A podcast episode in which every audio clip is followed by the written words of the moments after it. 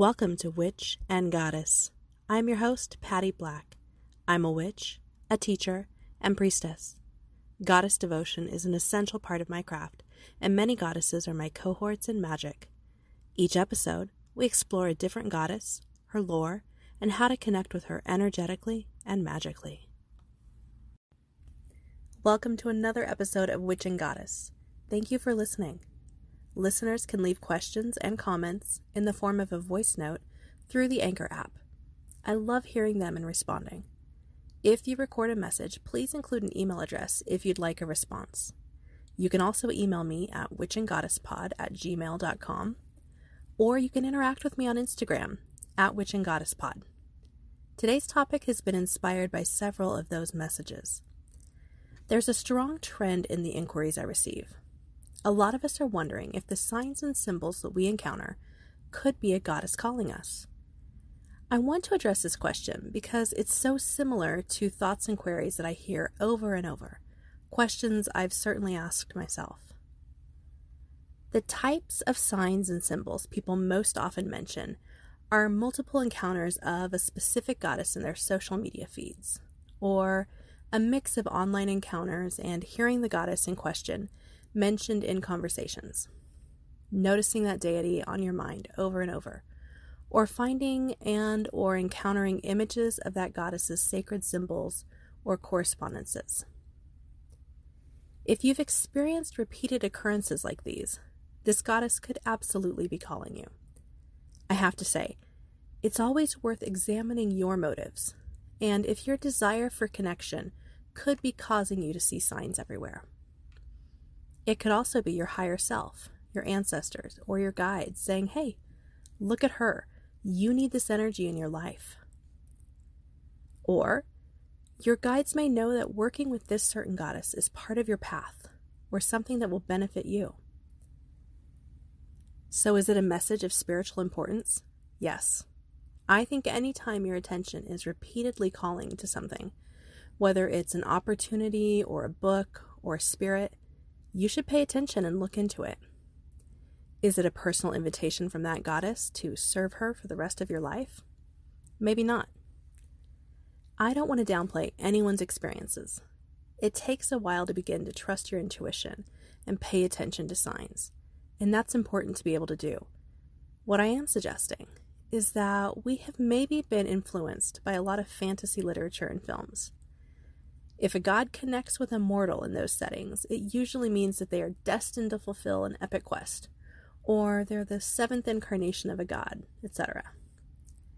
In reality, there are a lot more options and possibilities before you.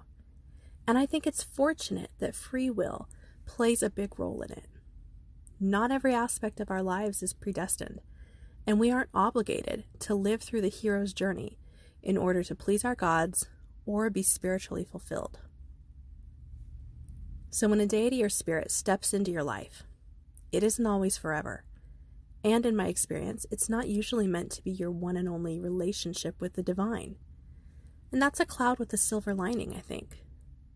It feels really amazing and special to receive those first interactions with spirit, especially when those interactions move from visions and meditations and dreams and become physical signs and encounters in your day to day life. It still gives me goosebumps thinking about some of those. So, of course, it could be disappointing to think, oh, well, maybe I'm not her next hand picked priestess. And I'm not saying that you aren't, but there are other possibilities. And it takes a lot of pressure off to know that you aren't marrying the first deity you encounter.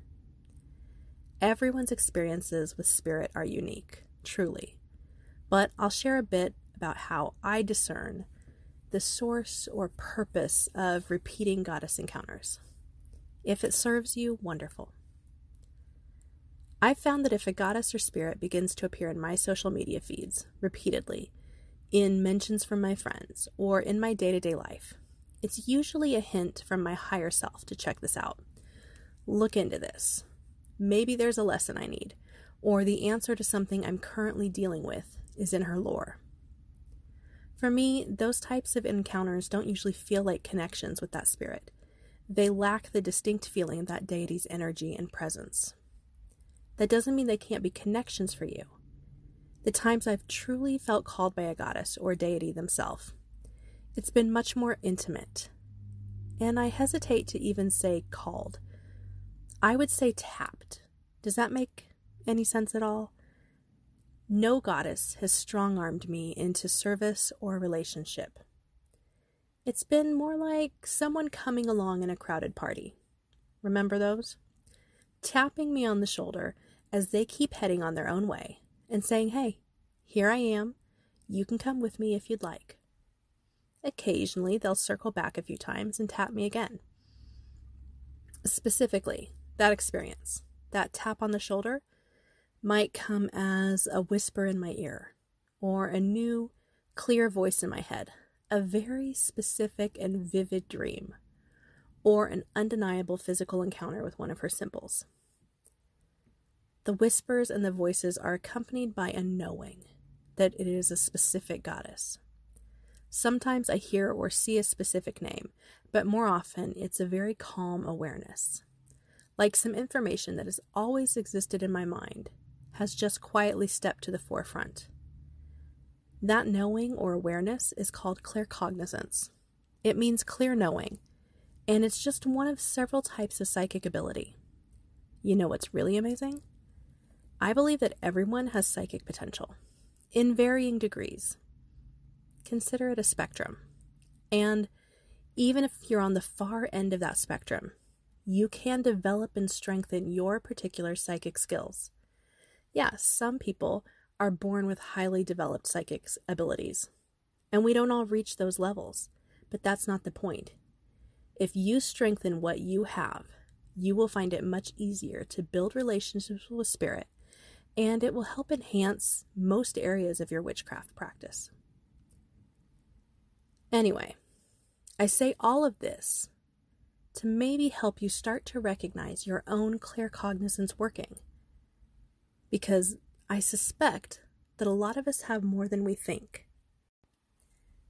Back to being called by deity. Very often, the everyday hints, or what I think of as nudges, to look into a deity, have later led to some of those more intimate and personal taps. And some of those taps were completely spontaneous. Or I should say they seemed spontaneous.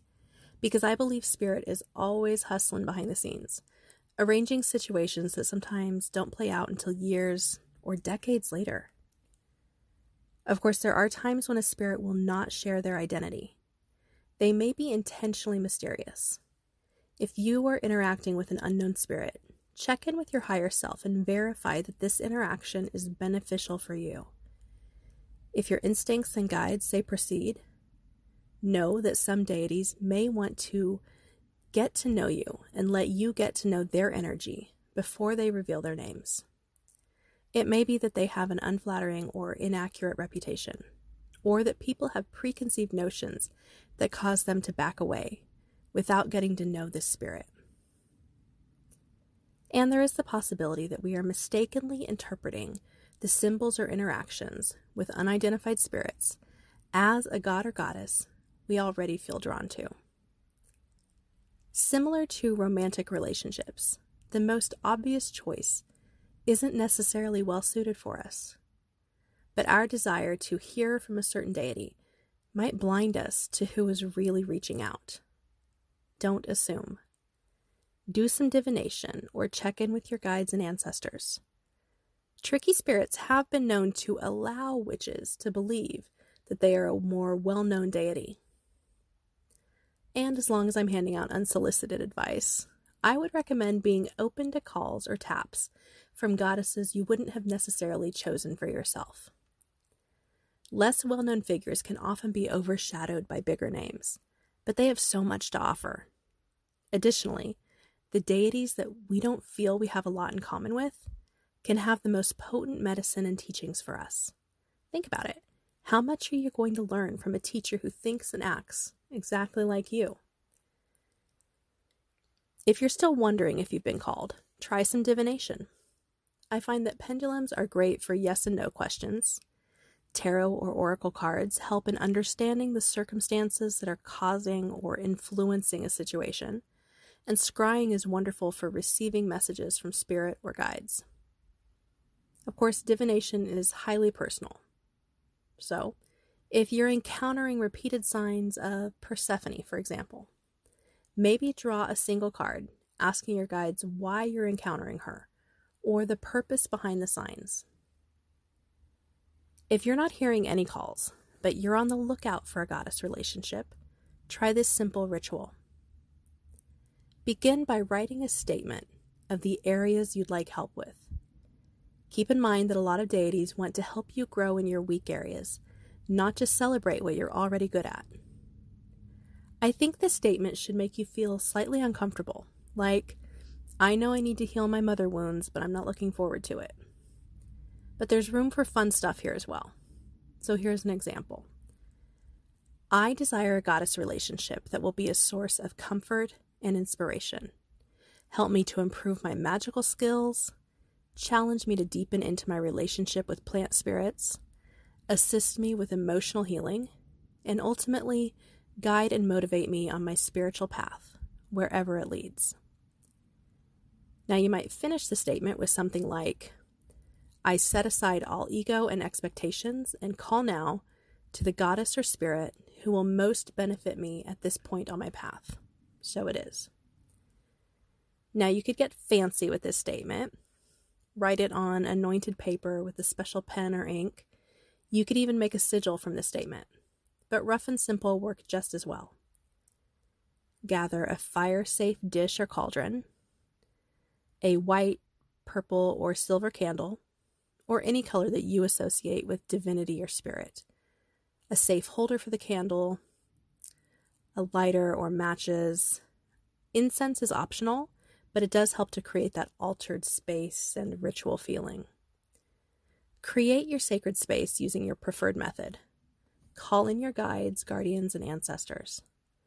Thank them for their presence and ask them to surround you with their protection and support, to serve as your bodyguards, to block entrance or interaction of any spirits or deities who would not be beneficial to your spiritual growth or who would not support your highest good. See them surrounding you in protection. You might even see a sort of shield or screen surrounding your circle, one that will filter out unhelpful energies. Take a few moments to relax and meditate, entering a light trance if possible. Light the candle, and as you do so, imagine the same candle lighting on the spirit plane. It's a beacon, shining and calling only to the goddess who will most benefit you at this time in your life. See the spirit version of this flame growing taller and brighter. See its light radiating far and wide, bright enough to reach that special deity. Now read your written statement aloud. You could repeat it three times or nine times if you'd like. Fold it until it's small enough to fit easily in your fireproof dish, and very carefully light it in the candle flame. Then place it in the dish to burn completely.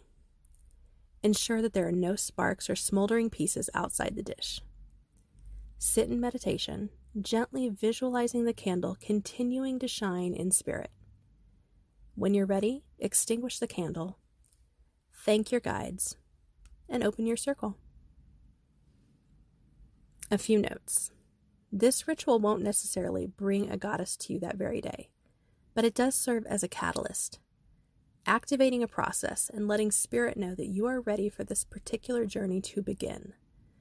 Of course, Spirit may have other plans, so be patient and be open. Thanks again for listening. May you realize the goddess within and express her without. How does she show up for you? How do you experience her? How are you called to her?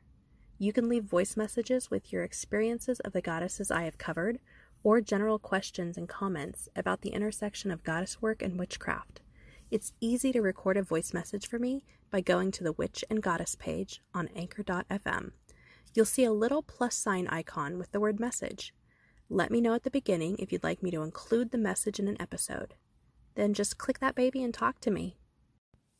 If you enjoy this show, please subscribe and share this podcast with fellow magical people. You can directly support this show by visiting the Witch and Goddess page at anchor.fm and clicking that support button. Follow the show on Instagram at Witch and Goddess Pod, or find my programs, classes, and groups at blackbirdmagic.com, on Facebook at Blackbird Magic, or email me at witchandgoddesspod at gmail.com.